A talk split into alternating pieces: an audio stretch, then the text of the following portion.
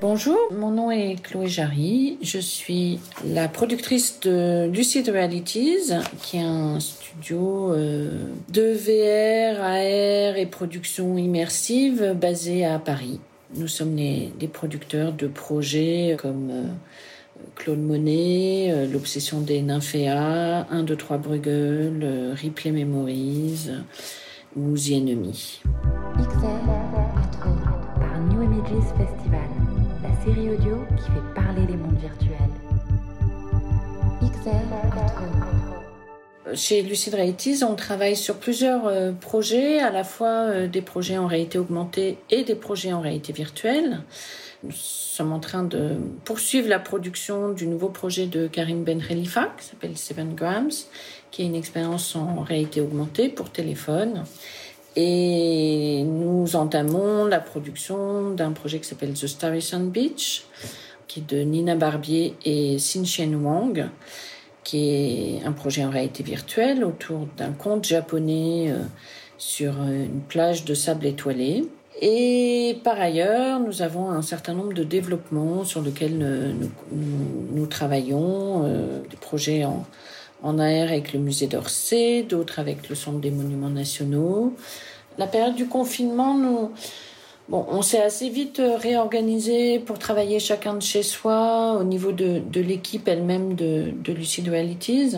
C'est sûr que, bah, sans se cacher, il y a eu quand même des, impacts euh, dans le sens où des choses qui, qui auraient été sans doute plus rapides à faire, euh, voilà, présence physique. Il a fallu réorganiser avec des réunions virtuelles et, et du coup euh, un peu de perte de temps euh, de ce côté-là. Mais on, a la chance quand même d'avoir des équipes euh, très adaptables et qui se sont tous mis à travailler depuis chez eux sans trop de soucis.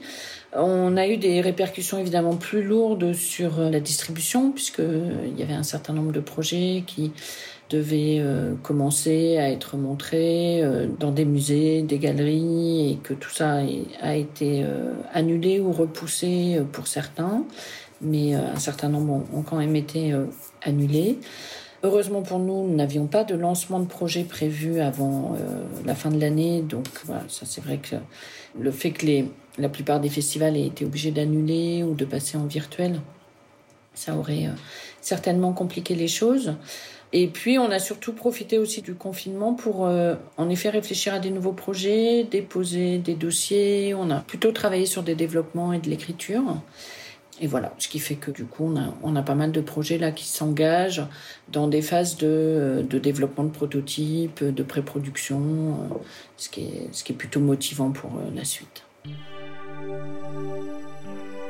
Mon message, c'est que je crois beaucoup à ce que la XR puisse se poser plein de questions par rapport à cette période-là, puisse être de plus en plus utilisée euh, pour euh, des projets qui ont un sens et aussi un sens qui est lié à, l'usage de l'électronique et, de, et des réseaux. Dans cette période-là, on s'est beaucoup demandé euh, quel était notre rapport au virtuel, quel était notre rapport à qu'est-ce que c'est que de se parler par Skype. Et je pense que la XR a vraiment un rôle, enfin la communauté XR, et peut-être euh, la nôtre en tout cas, euh, au sein euh, de groupements comme PXN ou comme AFXR, a un rôle à jouer, de se poser la question vraiment de qu'est-ce que le virtuel va changer dans nos vies. Et avec bah, évidemment des très bonnes choses à venir, mais aussi plein de questionnements euh, sur la pollution, la façon dont tout ça est construit, euh, fabriqué, euh, et de ce que ça crée en fait de rapports humains. Voilà. Donc je souhaite que la communauté XR se rassemble, comme ce qu'on le fait déjà, pour, pour réfléchir à ce que le virtuel peut apporter, ou en bien ou en mal, à la construction de ce nouveau monde qu'on essaie de faire.